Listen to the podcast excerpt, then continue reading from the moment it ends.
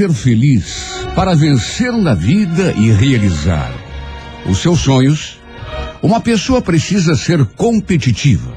Ninguém consegue ser alguém nesse mundo se não souber aperfeiçoar-se, tornar-se melhor dia após dia naquilo que faz. A dificuldade está em identificar a competição verdadeiramente eficiente, capaz de gerar o progresso sonhado. A maioria das pessoas ou não se lança à luta com energia ou se preocupa em aniquilar os seus companheiros de jornada na tentativa de, eliminando a concorrência, ocupar os melhores lugares e comer a melhor fatia do bolo da vida. No entanto, nenhuma vitória pode gerar felicidade genuína quando alcançada de maneira desleal. Quando, na tentativa de conquistá-la, não nos importamos em derrubar ou prejudicar o outro.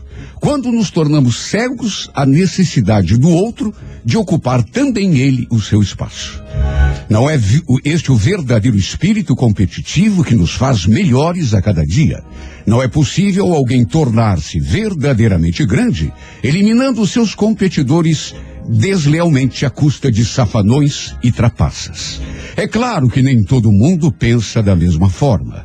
Há quem defenda a tese de que os fins justificam os meios. Para esses, só o resultado interessa.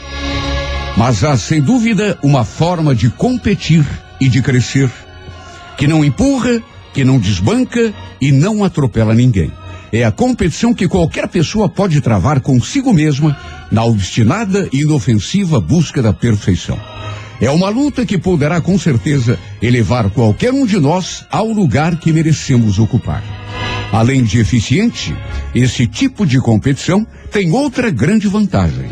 Ficamos tão ocupados em superar nossas deficiências que não nos sobra tempo para puxar o tapete de ninguém.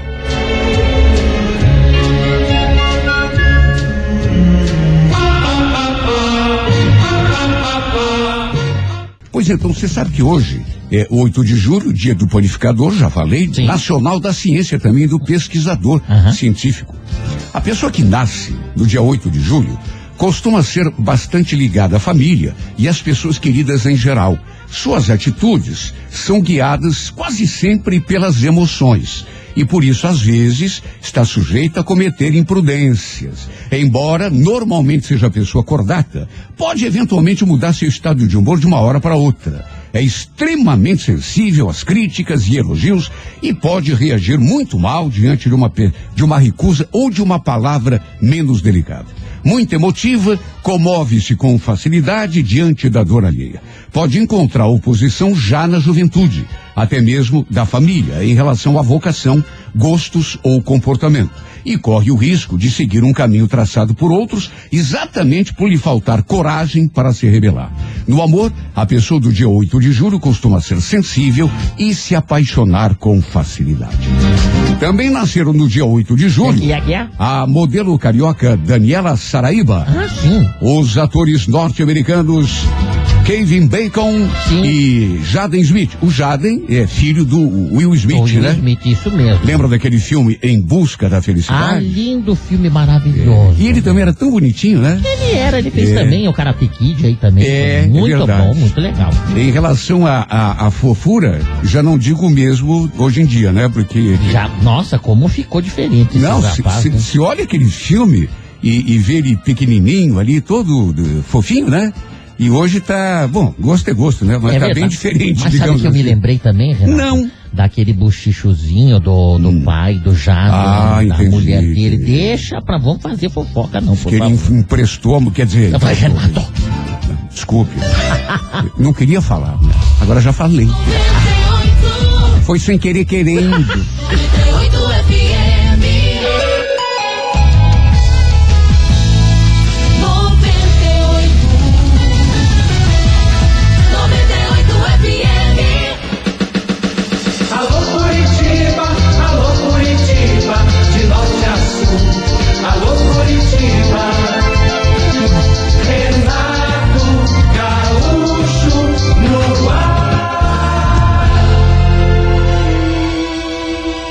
Começa agora o momento de maior emoção no rádio.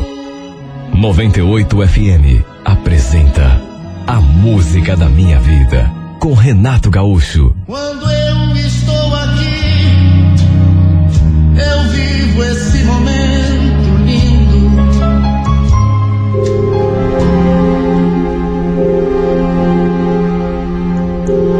Desde muito novinha, eu fui criada assim por uma família muito rígida. Fui criada é, com rédea curta, como os antigos costumavam falar.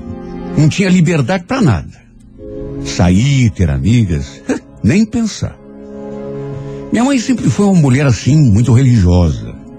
Até porque também foi criada no mesmo sistema. Aliás, ainda pior do que eu. De modo que também não me dava muita liberdade. Ela sempre conversava comigo e dizia que não seria qualquer rapaz que eu levasse em casa para ela conhecer que iria aceitar para ser meu namorado. Tinha de ser alguém do seu agrado. Mal sabia ela que, apesar de ser tão novinha, meu coração já tinha dono. O problema é que o Ivan não era um rapaz qualquer. Ele era proibido para mim porque era ninguém menos do que meu primo. Eu já gostava dele desde que me conhecia por gente. Se bem que eu disse rapaz, mas naquela época ele também não passava de um menino. Claro que no começo era aquela paixão de criança, tudo sem maldade, sem malícia. Na época a gente morava em Maringá. Na verdade, nós morávamos lá e ele aqui em Curitiba, com os meus tios. Apesar da distância, a gente sempre se via nas férias escolares. Às vezes eles iam para lá, outras vezes era a gente que vinha para Curitiba. E sempre que a gente via, rolava aquela paquerinha de criança. Sabe, pegar na mão, eh, beijinho no rosto. Mas tudo assim, repito, sem malícia, porque éramos tão novinhos, os dois. Só de estar perto dele, de poder vê-lo, eu já me sentia feliz. Depois de um certo tempo, no entanto, os passeios é, é, é, nossos para cá e dos tios com o primo, lá para onde a gente morava, em Maringá, foram ficando cada vez mais escassos, espaçados, e assim os anos foram passando. Lembro que ficamos um tempão sem nos vermos. Mesmo assim, eu não consegui esquecê-lo. Continuava gostando dele.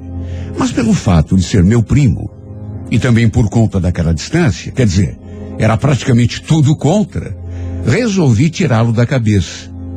Não ficar pensando tanto nele. Até porque a vida estava indo embora.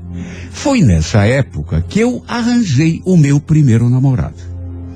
E por conta das cobranças da minha mãe, tive de levá-lo em casa para que ela o conhecesse, ver se era do seu agrado. E para ela foi uma grata surpresa, já que a família do Osni era conhecida da nossa. Então ela acabou aprovando o nosso namoro assim, eh, com a maior facilidade, coisa que eu não esperava. O problema é que eu não gostava dele. E confesso que também não me senti muito bem em sair de mãos dadas com ele pela rua. Senti até um pouco de vergonha. Porque todo mundo dizia que a gente não combinava. Que eu era muito bonita para ele. Que eu merecia coisa melhor. E para falar bem a verdade, eu também achava isso. O Osni, ele tinha qualidades, mas, sabe, beleza e charme não eram assim características dele. Olha, o fato é que por achar assim, e também por ouvir muito eh, eh, aquelas críticas, eu fui me deixando levar pela opinião dos outros. Principalmente da minha mãe, porque ela fazia gosto. De todo modo, ele gostava de mim, disso eu tinha certeza. Eu só aceitei o seu pedido de namoro para poder ter um pouco mais de liberdade. Para minha mãe me deixar sair, mesmo que fosse só um pouco e mesmo que fosse na companhia do Osni, por quem eu sinceramente não era apaixonada. Começamos a namorar. Mas apesar de tudo, o tempo, da distância, eu continuava gostando mesmo, era do meu primo. Nessas alturas, Já fazia um tempão, quatro, cinco anos, que eu não via nem falava com Ivan. Com o passar do tempo, meu namoro foi vingando. Eu fui, digamos, me acostumando com Osni. Até que tempos depois, a gente acabou se casando. O casamento aconteceu em agosto. E em dezembro resolvemos passar as férias aqui em Curitiba, juro. Eu nem estava pensando no meu primo quando a gente veio para cá. Eu só queria mesmo passear um pouco, mudar de ares. Só que assim que chegamos, bastou ver o Ivan, assim de longe, para o meu coração já começar a bater forte. Disparou. Eu não tive tempo nem de raciocinar. Foi vê-lo e o coração começou a bater como se fosse um. Olha que coisa, né? Eu juro que eh, quando a gente combinou de vir para cá, nessas alturas, já fazia o quê? Uns seis anos que a gente não se via. Eu, sinceramente, estava pensando bem menos no Ivan e. Mas bastou vê-lo de longe para eu perceber que um grande amor a gente não esquece assim. Olha, me senti até meio fora do ar. Os parentes todos ali à nossa volta. E à medida que ele ia se aproximando, eu ia me sentindo cada vez mais onze. Nem sei se o Osni percebeu alguma coisa. De tão desorientado que eu me senti. O pior é que, pelo menos parecia para mim que ele estava ainda mais bonito. Ele sempre foi bonito, sempre. Desde menino. Só que agora ele estava assim, mais homem, mais adulto, sabe? Mais forte. Ah, meu Deus, só eu sei como me senti quando os nossos olhares se encontraram. Olha, eu não sei nem como consegui cumprimentá-lo direito. Meu corpo tremia por inteiro, dos pés à cabeça. Na hora de falar, a voz não saía. Minha vontade era de beijá-lo, abraçá-lo, agarrá-lo ali na frente de todo mundo. Só que, claro, eu não podia nem sonhar em fazer isso. Imagine. Primeiro porque era meu primo. Os parentes estavam todos ali em volta.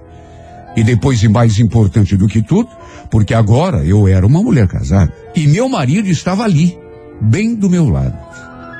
Para minha frustração, no entanto, apesar de toda aquela emoção que senti, o Ivan, ao contrário, me tratou assim de um jeito. Hum, meio esquisito. Me tratou de normal para baixo. Não como se eu fosse sua namoradinha do passado, mas simplesmente sua prima. Sei lá, talvez pelo fato do Osni estar ali. Não sei, só que eu fiquei tão triste porque eu não senti nele aquela emoção que eu tinha sentido. Ele não se mostrou assim. Sabe, não sei explicar. Eu esperava uma outra recepção. De qualquer modo, fazer o quê? Me resignei, né? Até porque não tinha remédio. E de mais a mais, querendo ou não, gostando do meu marido ou não, eu tinha casado com ele, né? E ninguém tinha me obrigado.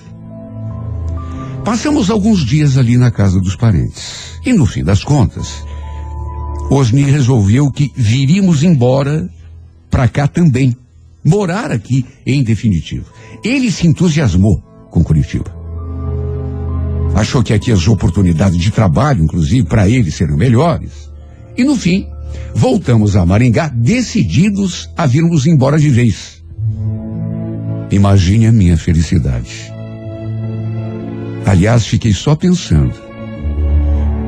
Ah, se ele soubesse. Olha, quase não me contive de tão feliz que fiquei. Principalmente porque viemos morar exatamente no mesmo terreno que os meus tios. Ou seja, bem ao lado da casa do Ivan. A gente vivia se olhando, se paquerando assim disfarçadamente. Até que um dia, tempos depois, acabou rolando um beijo assim, às escondidas. Pelo jeito, ele também não tinha me esquecido. Pelo menos não completamente. Vez ou outra, a gente acabava. acabava se escondendo assim. A oportunidade que a gente tinha, a gente aproveitava. Ou atrás da casa, só para tocar um beijo. Escondido, claro, de todo mundo. Não dizem que quanto maior o perigo, mais gostoso fica. Até que tempos depois, não conseguimos nos controlar e não ficamos apenas nos beijos. E foi aí que aconteceu a nossa primeira vez.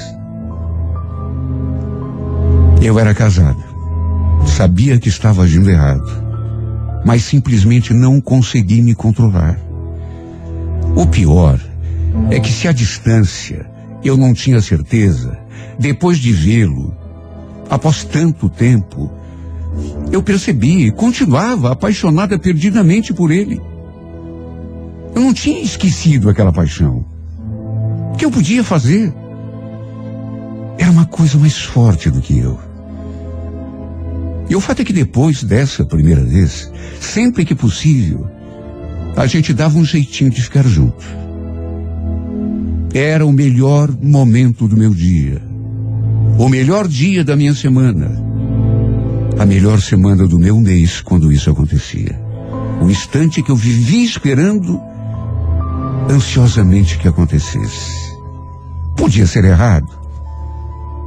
E também não era uma felicidade completa, mas era o que me mantinha vivo. Bem nessa época, até por conta dessa reaproximação com o meu primo, mas não só por isso. Até porque já disse duas ou três vezes aqui nessa carta, eu nunca amei o meu marido. De modo que juntou uma coisa com outra e meu casamento começou a ir de mal a pior.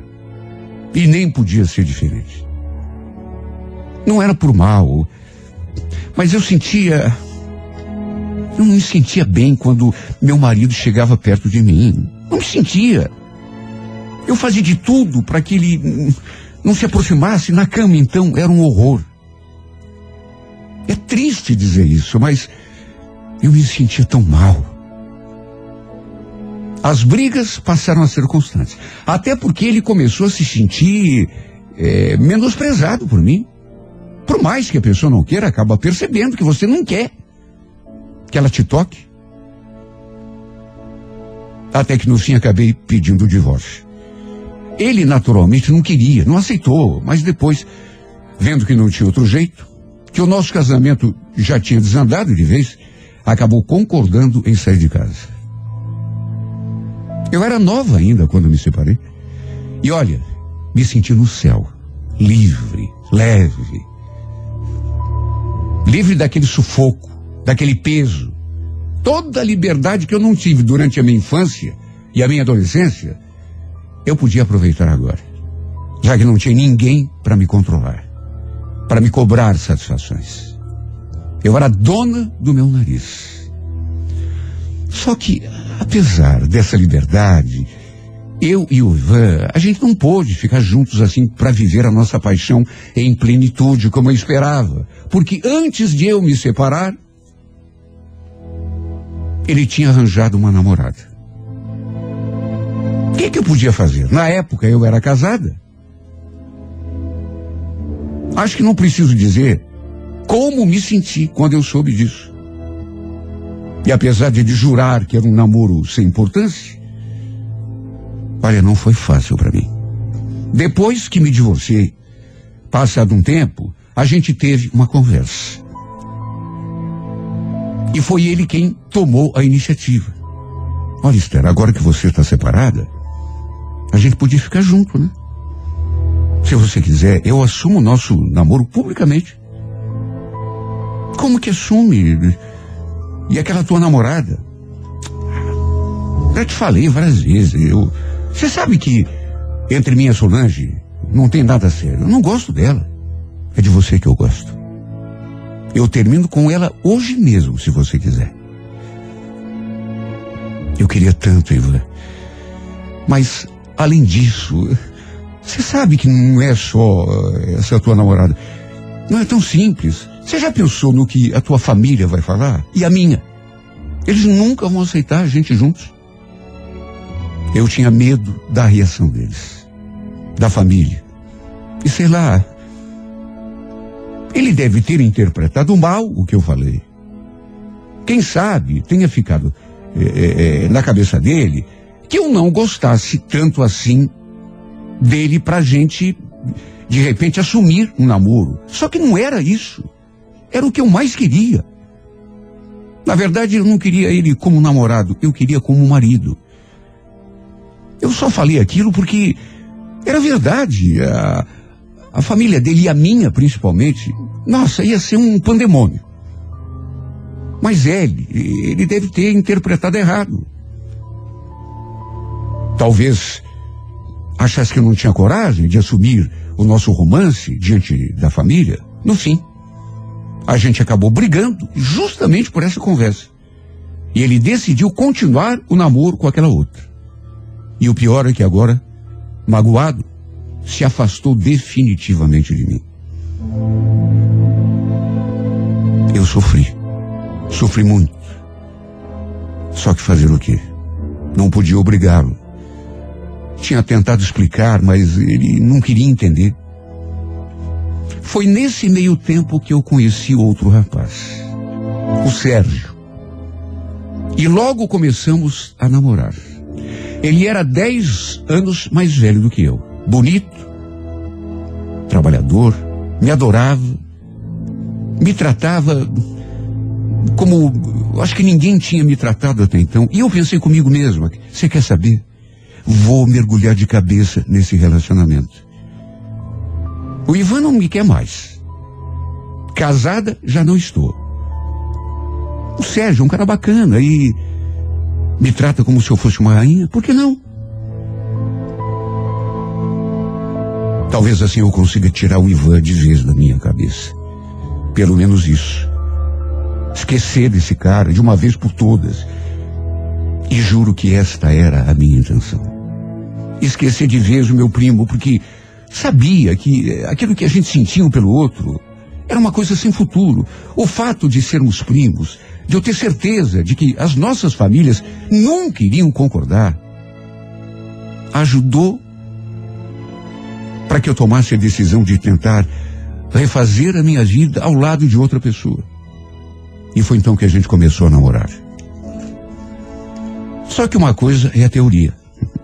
E o problema é que quando é apaixonada por uma pessoa, a gente não consegue dizer não. E eu digo isso porque tempos depois, parece que a mágoa do Ivan ficou assim mais fraquinha com o tempo. Ele começou a se aproximar, começou a sorrir para mim, até que um dia me beijou e eu não consegui dizer não. E dali para diante, ele novamente, como no passado, começou a me procurar. Dizia que estava com saudade. E no fim eu acabava cedendo. E terminávamos sempre na cama. Isso aconteceu várias vezes, mesmo eu estando de namoro com o Sérgio. E ele também, namorando aquela outra. A gente sempre conversava sobre jogarmos tudo pro alto, esquecermos os nossos medos e assumirmos para todo mundo que estávamos juntos. Mas no fim, sei lá, faltava coragem. De modo que eu continuava com o Sérgio e ele continuava com a Solange. Só que mesmo assim, sempre que havia uma oportunidade, a gente se encontrava e ficávamos juntos. Até que no Natal daquele ano, eu acho que ele estava começando a sentir ciúme do meu namoro. Ele me deu aquela espécie de ultimato. Esther, eu vou falar bem franco com você. Eu, eu já estou cansado dessa história aí. Hoje de ficar se encontrando escondido. Eu quero ficar com você de uma vez por todas. Você sabe disso. Então, se você topar passar o Natal aqui com a gente, eu vou saber que você também quer ficar comigo. Agora, se você escolher passar lá com aquele teu namoradinho, você então me esqueça, viu? Que fique de vez com aquele cara, porque para mim chegou. Ele falou aquilo me olhando de um jeito tão sério que chegou até a me assustar. Ele queria ter passado comigo aquelas. Só que era o que eu mais queria também, mas. E o medo?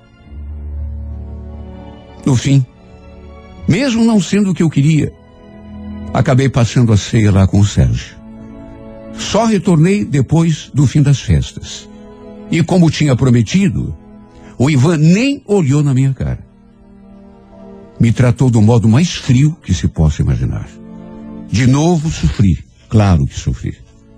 Só que mais uma vez me resignei, como fiz durante toda a minha vida. E foi depois disso que eu resolvi ir morar com o Sérgio. Ele insistia já há muito tempo, dizia que a gente fazia um par legal, que a gente se entendia. E como a casa dele ficava longe dali, da casa da tia, deixei de ver o Ivan. Só Deus para saber o quanto sentia sua falta. Olha, tinha dias que a saudade doía tanto na alma. Eu queria tanto me apaixonar pelo Sérgio, porque ele me adorava. Seria o casamento ideal. Ele sempre me tratou como se eu fosse uma rainha. Tudo seria tão simples se eu aprendesse a amá-lo. Ele era perfeito em todos os sentidos. O homem que toda mulher gostaria de ter como marido. Às vezes, inclusive, eu me olhava no espelho e chegava a ficar com raiva de mim. Me recriminava. Porque enquanto tinha um homem maravilhoso à disposição ali do meu lado, me amando, me tratando do jeito que ele me tratava, eu não conseguia gostar dele do jeito que ele gostava de mim. Ao contrário, continuava chorando e sofrendo pelo Ivan. De todo modo, a gente levava uma boa vida, eu e o Sérgio. Apesar de não amá-lo como ele merecia, sempre procurei desempenhar o meu papel de esposa do melhor modo possível. Ele, pelo menos, nunca teve uma queixa de mim nesse sentido. Nunca reclamou de nada, inclusive da nossa intimidade. Para ele, tudo estava bom, perfeito. Só que, é claro, nunca imaginou que eu sofria de amor por outro homem. Ele nunca soube da minha paixão pelo Ivan. E no que depender dele, jamais saberá. O problema é que, algum tempo depois, meu marido arranjou uma casa para a gente morar. E, desgraçadamente, bem ali perto da casa dos meus tios. E do meu primo também. E isso acabou mais uma vez nos reaproximando. Eu não queria voltar a trair o Sérgio, como já tinha feito lá no passado, até porque ele não merecia, mas como dizer não? Pro meu corpo, pro meu coração, para minha alma. Sempre que o Ivan se aproximava, meu coração começava a galopar. Foi inevitável. Depois que nos mudamos para aquela casa ali perto, reatamos o nosso caso. Já que não podíamos assumir o que sentimos, que fôssemos felizes então por algumas horas apenas. Era melhor do que nada. Até que um dia, fiquei sabendo de uma coisa que me tirou o chão. Eu sinceramente não esperava. Nunca cheguei a pensar nisso. Olha, quando eu soube, eu. Eu quase tive um troço. A namorada do Ivan tinha engravidado dele. Ela estava grávida do meu primo, o homem que eu amava. Repito, tudo ficou preto na minha frente. Eu senti uma tontura tão grande que precisei me escorar em algum lugar para não cair. Ela estava grávida dele. Olha, o mundo desabou na minha cabeça, porque foi uma coisa que eu nunca imaginei que pudesse acontecer. Até porque ele me amava. Disso eu não E tudo ficou ainda pior quando tive a confirmação da sua boca. E ele me contou, mas de uma maneira tão fria, com uma cara assim como se estivesse fazendo pouco caso, como se fosse uma notícia corriqueira, que me deixou ainda mais arrasada. Ele falou aquilo como se não tivesse nenhuma importância. Ah, já te contar, né?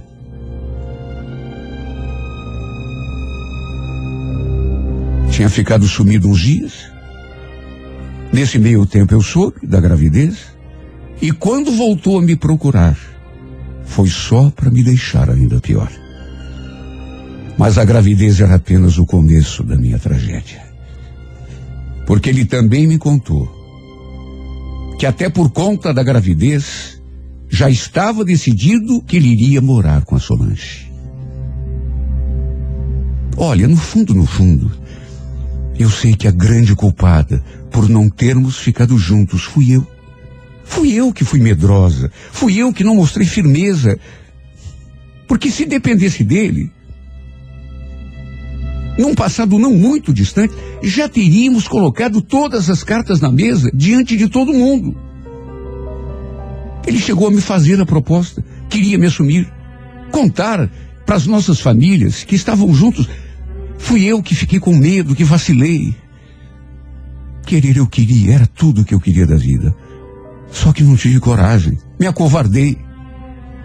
Mas não queria perdê-lo.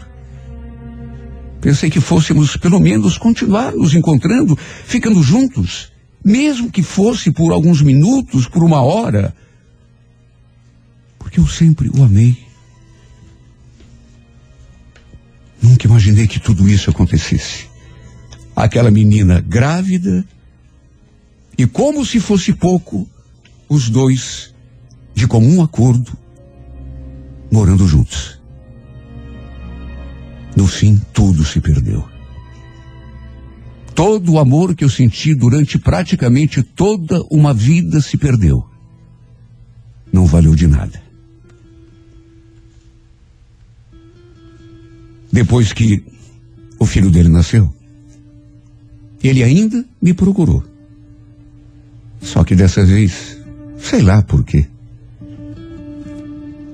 Eu disse não, pela primeira vez. Tentei fingir que estava sendo snob, mas só eu sei o que estava sentindo.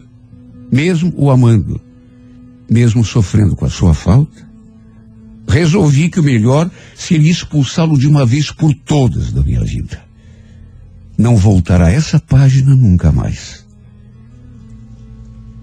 Só que não demorou muito e me arrependi. E só Deus sabe como me arrependi.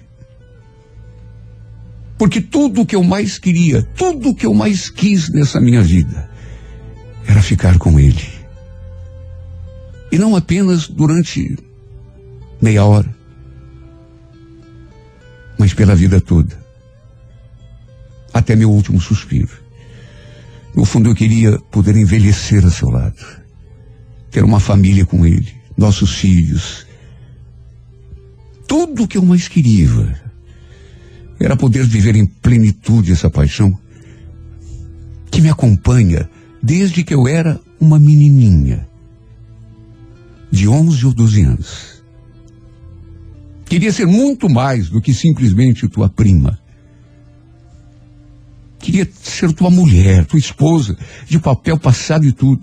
Tudo o que eu mais queria era poder sair gritando pela rua para todo mundo ouvir que você é o meu amor,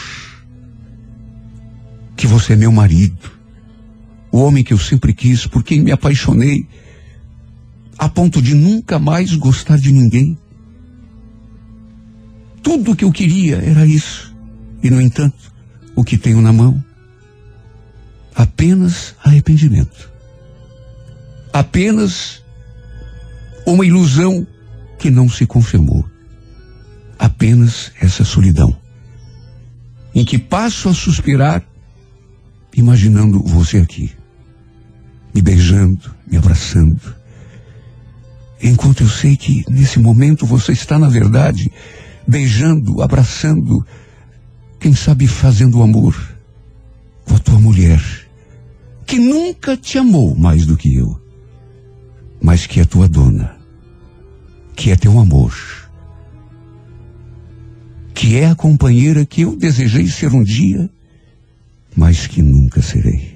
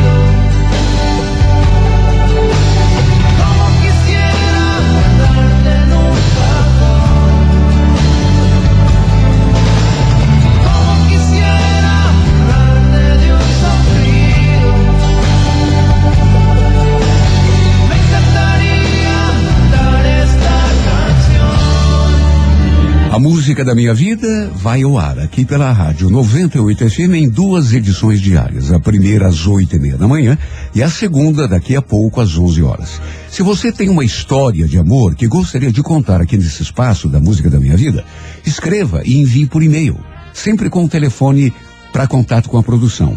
Aí você envia por e-mail renatogaúcho arroba renatogaúcho.com.br.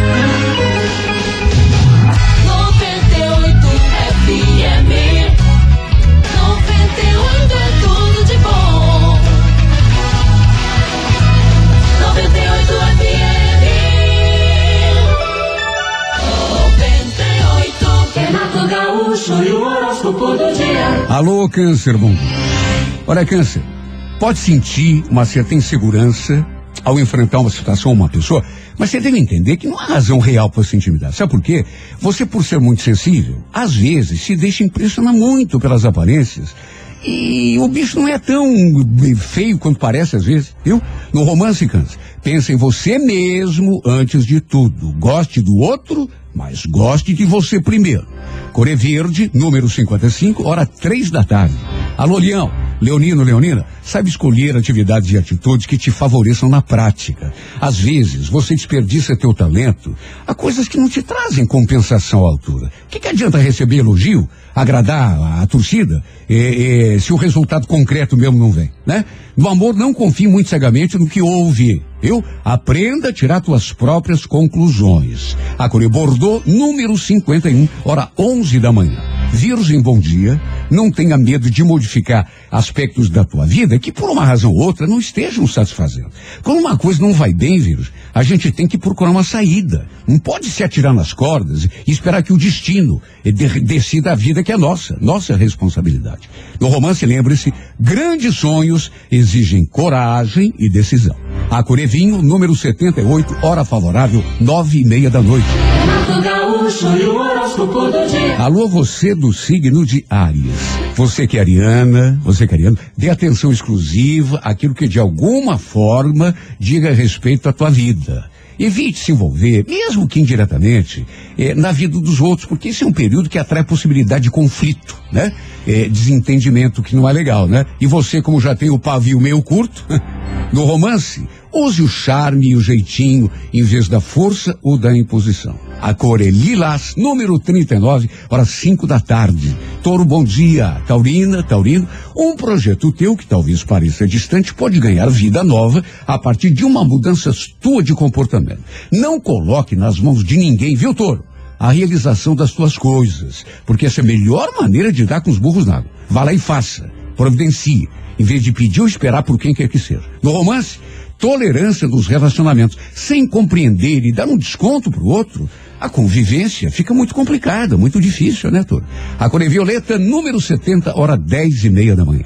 Gênios, bom dia. Geminiano, talvez nem tudo esteja acontecendo do modo que você queria, a ponto de passar confiança total eh, nos teus planos, mas é exatamente nesses momentos que você mostra o teu valor e a tua competência. Né? O segredo, Geminiano, vai ser não dar importância àquilo que não esteja apresentando um resultado bom, mas exatamente voltar os olhos para aquilo que está dando certo. Né? No romance, meça tuas atitudes antes de tomá-las, porque medir depois de tomar atitude é tirar leite de vaca morta, né, gente? A cor é Grená, número 29, horas sete e meia da noite.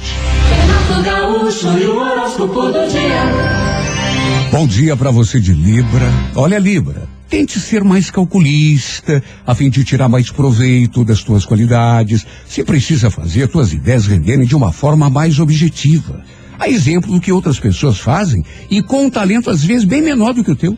No romance, será preciso fazer escolhas sensatas. Não se pode ter tudo na vida, Libra. Pense seriamente nisso. A Corebege, número 51, hora favorável, três da tarde. Alô, Escorpião, bom dia. Escorpião, um projeto teu, ligado a trabalho, tem amplas possibilidades de vingar, mesmo que surjam dificuldades. Num primeiro instante, tudo parece difícil, você pode até mesmo se assustar um pouco e, e, e, e achar que não vai conseguir, mas não esqueça é um signo forte, escorpião fortíssimo, de uma capacidade de superação fantástica. Por isso, nunca deve desistir dos teus sonhos. No romance, não tome atitudes repentinas ou impulsivas. Analise as situações com frieza. Corecaque, número 12, hora onze e meia da manhã. Alô, Sagitário. Sagitário, concorde é, é, com as pessoas quando tiver de concordar. Mas controle melhor a tua inclinação a provocar discussões. Relegue a um plano secundário questões que não sejam de absoluta importância, evitando dessa forma desperdiçar tua energia é, é, e se envolver em situações que não têm a ver, são estressantes e não levam a nada. No romance, lembre-se, quem age pela razão pode até ter uma vida menos emocionante, mas tem um risco menor de entrar em fria. Core Vermelha, número 58, hora sete e meia da noite. Engasguei na hora. Bom dia, Capricórnio. Capricórnio, combata a tendência a encarar de modo negativo as tuas possibilidades, procurando se auto-incutir uma dose maior de confiança, né? Para ter mais chance de se dar bem.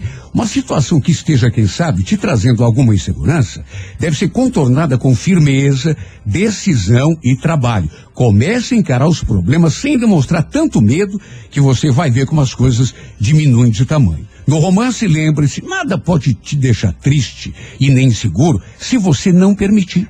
A Cor Dourada, número 32, hora 5 da tarde. Alô, Aquário, bom dia. Olha, Aquariano, Aquariano, tempo de definições em que a firmeza no enfrentamento das situações é que vai determinar o resultado das tuas atitudes. Não é fugindo dos problemas que a gente resolve alguma coisa, né? É, por mais difícil que seja, encare corajosamente a realidade e você vai ver que tem mais forças espirituais do que imagina. No romance, tempo de refletir, fazer escolhas e tomar decisões com a cabeça fria, Aquário.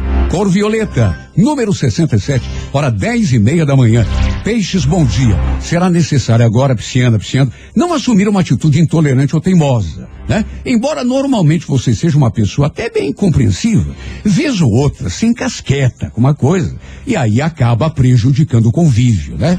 No romance, não faça drama de um pequeno acontecimento e, sobretudo, não diminua a tua chance de ser feliz com um procedimento imaturo. Haja com maturidade para atrair a felicidade. A Core Prata, número 15, hora 8 da noite.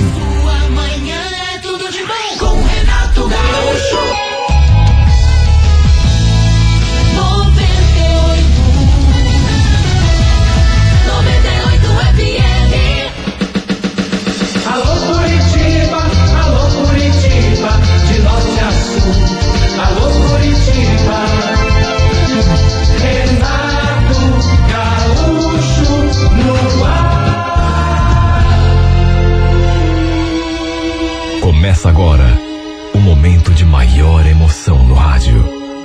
98 FM apresenta A Música da Minha Vida com Renato Gaúcho. Quando eu estou aqui, eu vivo esse momento lindo.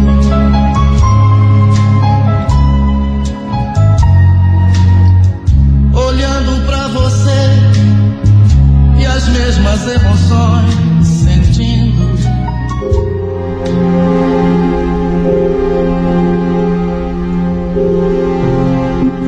Eu estava em casa assistindo TV, minha mãe na cozinha, passando café e conversando com a minha cunhada, meus sobrinhos brincando ali na sala. A Elaine e as crianças tinham passado o dia ali com a gente. Foi quando as duas apontaram ali onde estava. Minha mãe perguntando se eu queria café, ao mesmo tempo em que falava. Então, Wesley, a, a Elaine, ela está querendo passar o feriado lá na casa da mãe dela e me convidou para ir junto. Você podia levar a gente de carro, né? De ônibus é tão cansativo. O feriado caía na semana seguinte. E a família da Elaine era toda de Apucarana. Falei que estava tudo bem, que as levaria. E antes de dar prosseguimento, ela sorriu e me abraçou. A minha cunhada, na verdade, ela estava passando por uma fase difícil. Meu irmão estava preso. Infelizmente, tinha se metido com gente que não presta, cometeu um deslize e no fim estava cumprindo pena. Já fazia três anos que ele estava recluso e ainda faltava bastante tempo para acabar sua pena na prisão. Quando isso aconteceu, inclusive, a Ilane queria voltar lá para junto da família dela, lá em Apucarana, a todo custo. Fomos nós que não deixamos. Nós que prometemos, eu e minha mãe, que iríamos ajudá-la a cuidar das crianças, que não ia faltar nada, que ela poderia ficar tranquila, que aqui teria uma família. Ela também trabalhava.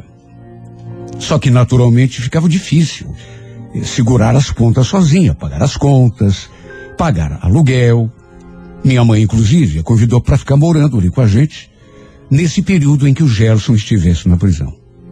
Só que ela não aceitou. Preferiu ficar lá mesmo, na casa dela. Como já disse, já fazia uns três anos que meu irmão cumpria pena. Final de semana era normal ela e as crianças passarem ali com a gente em casa. Para resumir, na sexta-feira, bem cedo, Pegamos a estrada rumo a Apucará. Chegamos na hora do almoço e todos na casa da mãe da Elaine já estavam nos esperando. E o melhor, com a comida na mesa. Foi a maior festa. Eu, por exemplo, não conhecia nada, nem ninguém. Para mim era tudo novidade. Mas logo, logo, acabei me enturmando. No dia seguinte, levei o pessoal para visitar uns parentes da Elaine. Até que à noite, logo depois do jantar, ela me fez aquele convite. Escuta, o que, que você acha da gente dar umas voltas por aí? Faz tanto tempo que eu não saio, que eu não me divirto. Ela nem precisou convidar duas vezes. Topei na mesma hora. Até pensei que ela fosse chamar mais alguém, uma prima, um primo. ou até mesmo a irmã dela, que também era casada, mas não. Acabamos indo apenas nós dois. Minha mãe ficou ali de conversa com a mãe da Helene. As crianças também ficaram, de modo que fomos apenas nós dois. Por cada canto que a gente passava, ela me apontava um lugar e me contava alguma coisa. O histórico, o que aquilo representava. Ela e o Gerson tinham se conhecido exatamente ali, naquela cidade, de maneira que ela estava de volta à sua cidade natal, digamos assim. Quando meu irmão esteve ali, a trabalho, foi que os dois se conheceram. Aí se gostaram, começaram a namorar, até que se casaram. Eu acho que ele passou uns dez meses trabalhando em Apucarana. E no final conheceu a Elaine e se casaram. Depois ele a trouxe para morar com ele, aqui em Curitiba. E começou, digamos assim, a primeira parte da história dos dois. Acabamos, eu e a Helene, indo a um lugarzinho bem bacana que ela conhecia, onde tinha um monte de gente, mas estava realmente lotado. A gente escolheu uma mesa que ainda sobrava, pedimos alguma coisa para beber e ficamos ali conversando. Olha, estava tudo tão gostoso que já passava da meia-noite quando saímos daquele lugar. Eu simplesmente não vi o tempo passar. Entramos no carro. Durante o trajeto, ela ficou me agradecendo, porque fazia muito tempo que ela não se divertia e, e, e, na verdade, acontecia mais ou menos a mesma coisa comigo. Muito tempo fazia que eu não saía assim, pelo menos, com a cabeça tão leve, sem compromisso de voltar a tal hora. E assim que chegamos e eu desliguei o motor do carro, porque tinha de descer para abrir o portão, quando fui botar a mão no trinco, ela segurou o meu braço. Wesley, eu queria te agradecer de novo. Você está sendo tão bacana para mim, para os meus filhos. Imagine, Elaine. Não precisa agradecer, não. Que é isso? Olha, eu falei aquela frase, mas já falei assim meio sem jeito. Porque de repente, não sei o que aconteceu, mas eu senti uma coisa diferente ali naquele carro. Ficamos em silêncio, ela olhando para mim, como se, sei lá, quisesse me dizer mais alguma coisa. E foi então que do modo mais inesperado possível aconteceu. Eu nem tive tempo de assimilar. Juro que não, até porque não esperava. Só que, depois daquele breve silêncio, ela se aproximou assim de mim e simplesmente colou sua boca na minha. Eu até tive tempo de me retrair. Até porque não devia estar fazendo aquilo, nem permitindo. Devia ter pensado no pobre do meu irmão que estava preso. Só que não sei o que aconteceu, eu não consegui raciocinar. Quando senti aquela boca quente grudada na minha e ela me abraçando, mas com ardor, eu simplesmente me deixei levar. E olha, se os cães ali da vizinhança não tivessem começado a latir, e a luz de uma das janelas da casa não tivesse se acendido, sabe Deus onde essa história poderia ter parado. Quem sabe tivéssemos inclusive ido além, de tão quentes que as coisas ficaram ali dentro daquele carro. Assim que a luz se acendeu, alguém também abriu a janela. Com certeza devia ser a mãe da Helene. De modo que tivemos de nos segurar. Eu então saí do carro, meio desconcertado, me perguntando se teriam visto alguma coisa. Abri o portão. Depois voltei. E a encontrei também, toda sem jeito, né?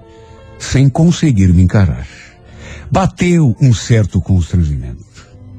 Tanto em mim quanto nela. Creio que mais em mim, porque eu não esperava Quanto a ela, ela teve iniciativa. E, tanto que entramos, E ela nem me deu boa noite, parecia envergonhada. Simplesmente tomou o rumo do quarto. Eu, como iria dormir ali na sala, já fiquei por ali mesmo. Mas olha, eu não consegui parar de pensar naquilo que tinha acontecido. Tanto que eu estava até meio tentado a dormir, porque estava meio com sono, meio cansado. Só que parece que despertei. E fiquei rolando ali naquele sofá, pensando em tudo que tinha acontecido há uma hora, meia hora, quem sabe. Olha, tudo foi tão inesperado, pelo menos para mim. A Elaine e o Gerson já estavam casados há oito anos, mas já estavam juntos há quase dez. Na verdade, eu a conheci um pouco antes deles se casarem. E Ju, nunca tinha olhado para ela com segundas intenções. Até porque não tinha nada a ver, né? Minha cunhada. Só que parece que aquele beijo confundiu toda a minha cabeça. Tanto que, repito, não consegui pregar o olho naquela noite toda. Fiquei rolando ali, naquele sofá, pensando, lembrando. No dia seguinte, como eu já esperava, não consegui me sentir à vontade perto dela. Não tive coragem nem de olhar nos seus olhos. E o pior é que ela também devia estar se sentindo exatamente como eu. Na verdade, ela nem ficou perto de mim aquele dia todo. Não conversava comigo, não olhava na minha cara. Sei lá, devia estar até arrependida, né? Envergonhada. O clima entre nós ficou bem esquisito. Até que perto das quatro horas da tarde, a gente pegou a estrada de volta a Curitiba. E durante todo o trajeto, ela continuou do mesmo jeito. Para se ter uma ideia, ela tinha ido sentada ali na frente, do meu lado. Só que na volta, preferiu ir com as crianças no banco de trás. Só que pelo retrovisor, eu ficava reparando na sua expressão. Vez ou outra, os nossos olhos se encontravam. Mas quando isso acontecia, ela desviava na mesma hora. Eu, sinceramente, nem sei explicar direito como me senti. Não posso negar que gostei daquele beijo. Só que, ao mesmo tempo, tinha aquele sentimento de, de culpa, de remorso. Meu Deus, a mulher do meu irmão, meu irmão preso. Sabe? Tudo bem que ele estava impedido de ter uma vida normal, mas não iria ficar lá para sempre. Uma hora ele iria sair. E sua vida iria voltar ao normal. Eu não devia ter feito o que fiz. Mesmo tendo sido ela quem tomou a iniciativa. Foi isso que eu fiquei dizendo para mim mesmo, aquela viagem toda. De qualquer maneira, não consegui tirar essa mulher da cabeça. Aquele beijo me deixou tão confuso, tão perdido, que eu não sabia nem o que pensar. Na semana seguinte, ela não apareceu em casa com os meninos, como era de costume. Mas eu já imaginava o motivo. Ela estava me evitando. Devia estar envergonhada, até arrependida. Só que aí, na semana seguinte, na outra, ela ligou no meu celular. Perguntou como eu estava, como estava minha mãe. Até que pelas tantas, falou aquilo. Então eu. Eu estou precisando é, conversar com você. Você não quer vir aqui na minha casa hoje à noite? Tudo bem. Que hora? Olha, eu fiquei bem apreensivo depois que desliguei aquele telefone mais do que apreensivo, nervoso, preocupado, mas concordei. E cheguei no horário combinado. Assim que entrei pela porta, já senti aquele cheirinho gostoso de comida. Eu até perguntei o que ela queria falar comigo. Mas ela disse que era melhor a gente deixar para conversar depois do jantar. A gente comeu Ela botou as crianças para dormir, de modo que ficamos sozinhos ali naquela sala. E eu a cada minuto que passava mais nervoso, porque não sei explicar, mas eu já meio que imaginava o que ela tanto queria conversar comigo. É claro que tinha de ser sobre o que tinha acontecido aquele outro dia, aquele beijo. Só podia. Até que ela sentou assim do meu lado, no sofá. Dava para ver que ela estava nervosa. Estava constrangida. Aí. Então, Wesley, eu. Eu te chamei aqui porque eu queria conversar com você sobre aquele dia. Sabe, nem sei como te falar isso, mas aquele beijo. Olha, Elaine, não precisa se preocupar, fica fria. O Gerson nunca vai ficar sabendo, não vou comentar com ninguém e. Não, mas. Não era isso que eu queria te falar. Eu sei que você não vai comentar, mas. Tem outra coisa. E eu acho que essa é ainda pior. Eu não consigo esquecer do que aconteceu. Eu fico pensando naquele beijo o tempo todo. Aquele beijo não sai da minha cabeça. Até não fui mais na tua casa, justamente para ver se eu tirava isso da mente, mas tá tão difícil. Eu preciso te confessar. Aquele beijo mexeu muito comigo.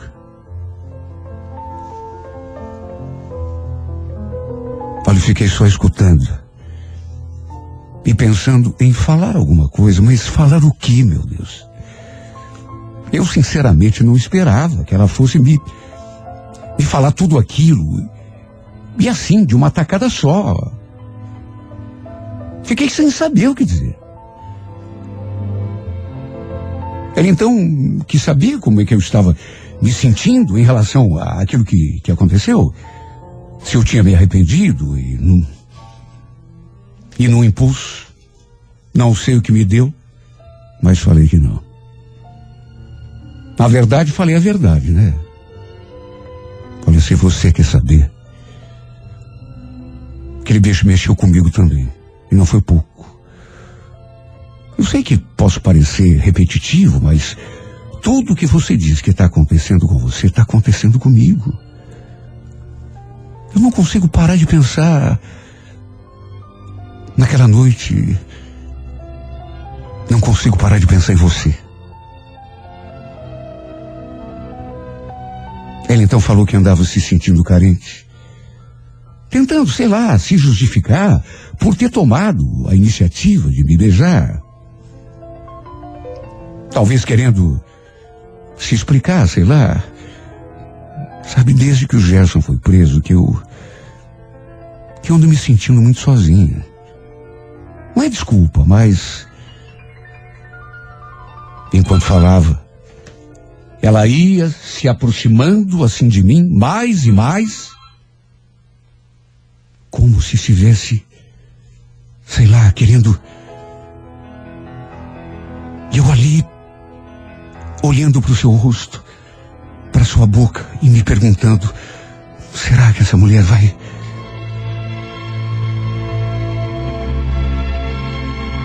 Até que quando dei por mim, nossos corpos estavam bem juntos. E o inevitável aconteceu. Mais uma vez foi ela quem tomou a iniciativa. Mas que isso não soe como desculpa, porque eu também queria queria muito. E mais uma vez me deixei levar. E dessa vez, não ficamos apenas nos beijos. Pegou pela mão e me conduziu até o quarto. E já entramos tirando a nossa roupa, feito loucos. E acho que não preciso nem dizer como foi que tudo terminou. Nos entregamos um ao outro sem pensar em mais nada. Passava das duas horas da manhã quando me vesti e voltei para minha casa. A imagem dessa mulher ficou grudada na minha retina. Eu simplesmente só consegui enxergar a Elaine na minha frente. Só que, como sempre costuma acontecer nesse tipo de caso, depois bateu o arrependimento. Mas um arrependimento recheado de, de paixão. Eu estava arrependido, mas quando lembrava de tudo o que tinha rolado naquela cama, naquela madrugada, eu não podia deixar de sorrir. Porque tinha sido tão bom. Puxa vida. Era a esposa do meu irmão. E meu irmão ainda por cima, preso. Sem saber de nada o que estava acontecendo. Era uma mistura de sentimentos. Parecia que tinha uma briga interior. O pior é que conversamos por telefone, já no dia seguinte. Ela falou que também não tinha conseguido dormir. Que ficou o tempo todo pensando em mim até amanhecer o dia. E que queria me ver de novo. Não apenas me ver, mas repetir tudo o que tínhamos feito na noite anterior. Olha, eu juro por Deus, eu até tentei ponderar. Mas você acha? Talvez seja melhor. Eu quero te ver. Diga que você também não quer. A verdade era uma só. Eu também queria. Eu também ansiava por beijar aquela boca de novo. Por colar naquele corpo e passar a noite toda abraçado aquela mulher que até tão pouco tempo atrás era só a esposa do meu irmão, minha cunhada, nada mais do que isso. Resultado: fizemos amor novamente. E as coisas chegaram num ponto que já desejávamos estar perto um do outro, mas não de vez em quando, não uma noite, mas o tempo todo. Sabe o que eu me pergunto? Como pode isso acontecer com a gente assim, tão de repente? De uma hora para outra, tudo mudou entre nós. Se fosse uma mulher que eu tivesse acabado de conhecer, mas eu já conhecia a Elaine há pelo menos oito anos, e juro. Nunca tinha olhado para ela com alguma espécie de desejo. Nunca, nunca.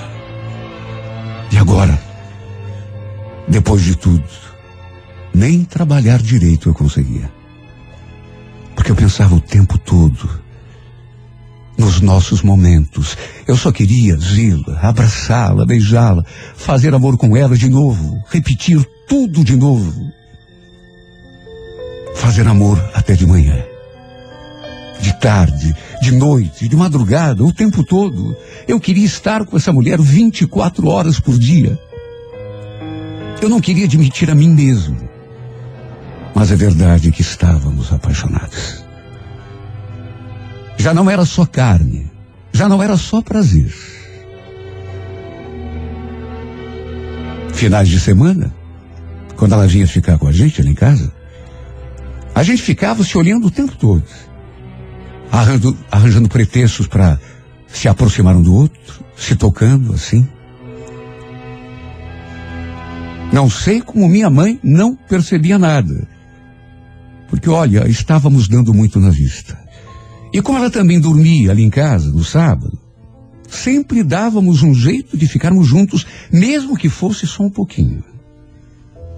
Encontros furtivos na cozinha, durante a madrugada. Ou então ali mesmo, no meu quarto.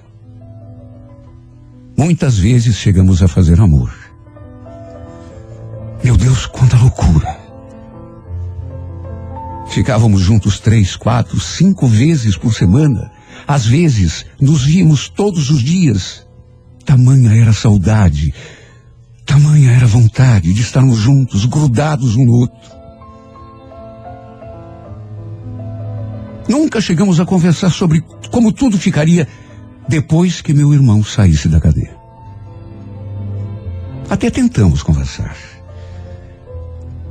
Mas daí achamos melhor aproveitar em vez de ficar sofrendo por antecipação, porque alguma coisa aconteceria, é lógico. Até que um dia, numa daquelas vezes, quando a Elaine pousava em casa para as crianças, final de semana, sabe, um, uma coisa tão inesperada. Eu, ali no quarto, tentando conciliar o sono. Quando de repente a casa, assim às escuras, tudo no maior silêncio,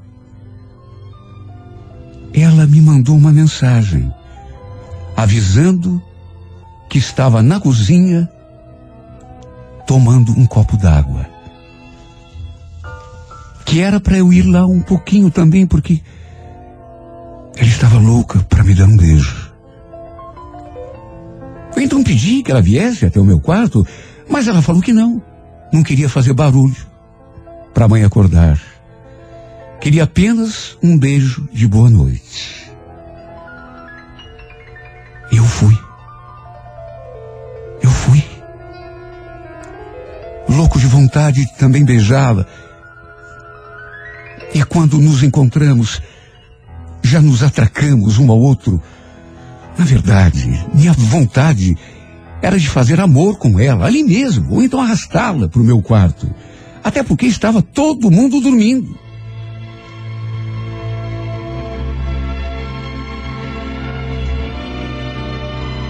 Só que de repente, nós dois ali abraçados, bocas coladas, ela só de camisola, eu só de calção. Eis que escutamos aquele barulho ali no pé da porta. Seguida daquela voz. Foi tudo muito rápido, nem deu tempo para nada, apenas demos um pulo para trás, como que movidos por uma mola, e nos afastamos um do outro. E quando olhei na direção da porta, senti meu sangue gelar. Pois bem ali diante de nós, de olho arregalado, com a expressão mais surpresa do mundo.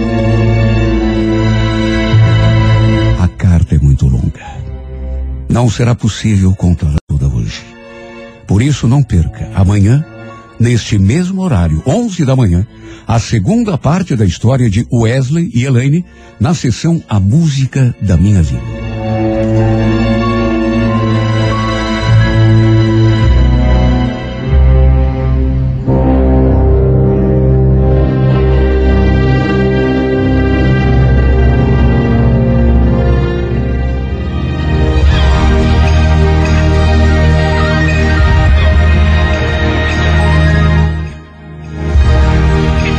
Música da minha vida vai ao ar aqui pela 98 FM em duas edições diárias.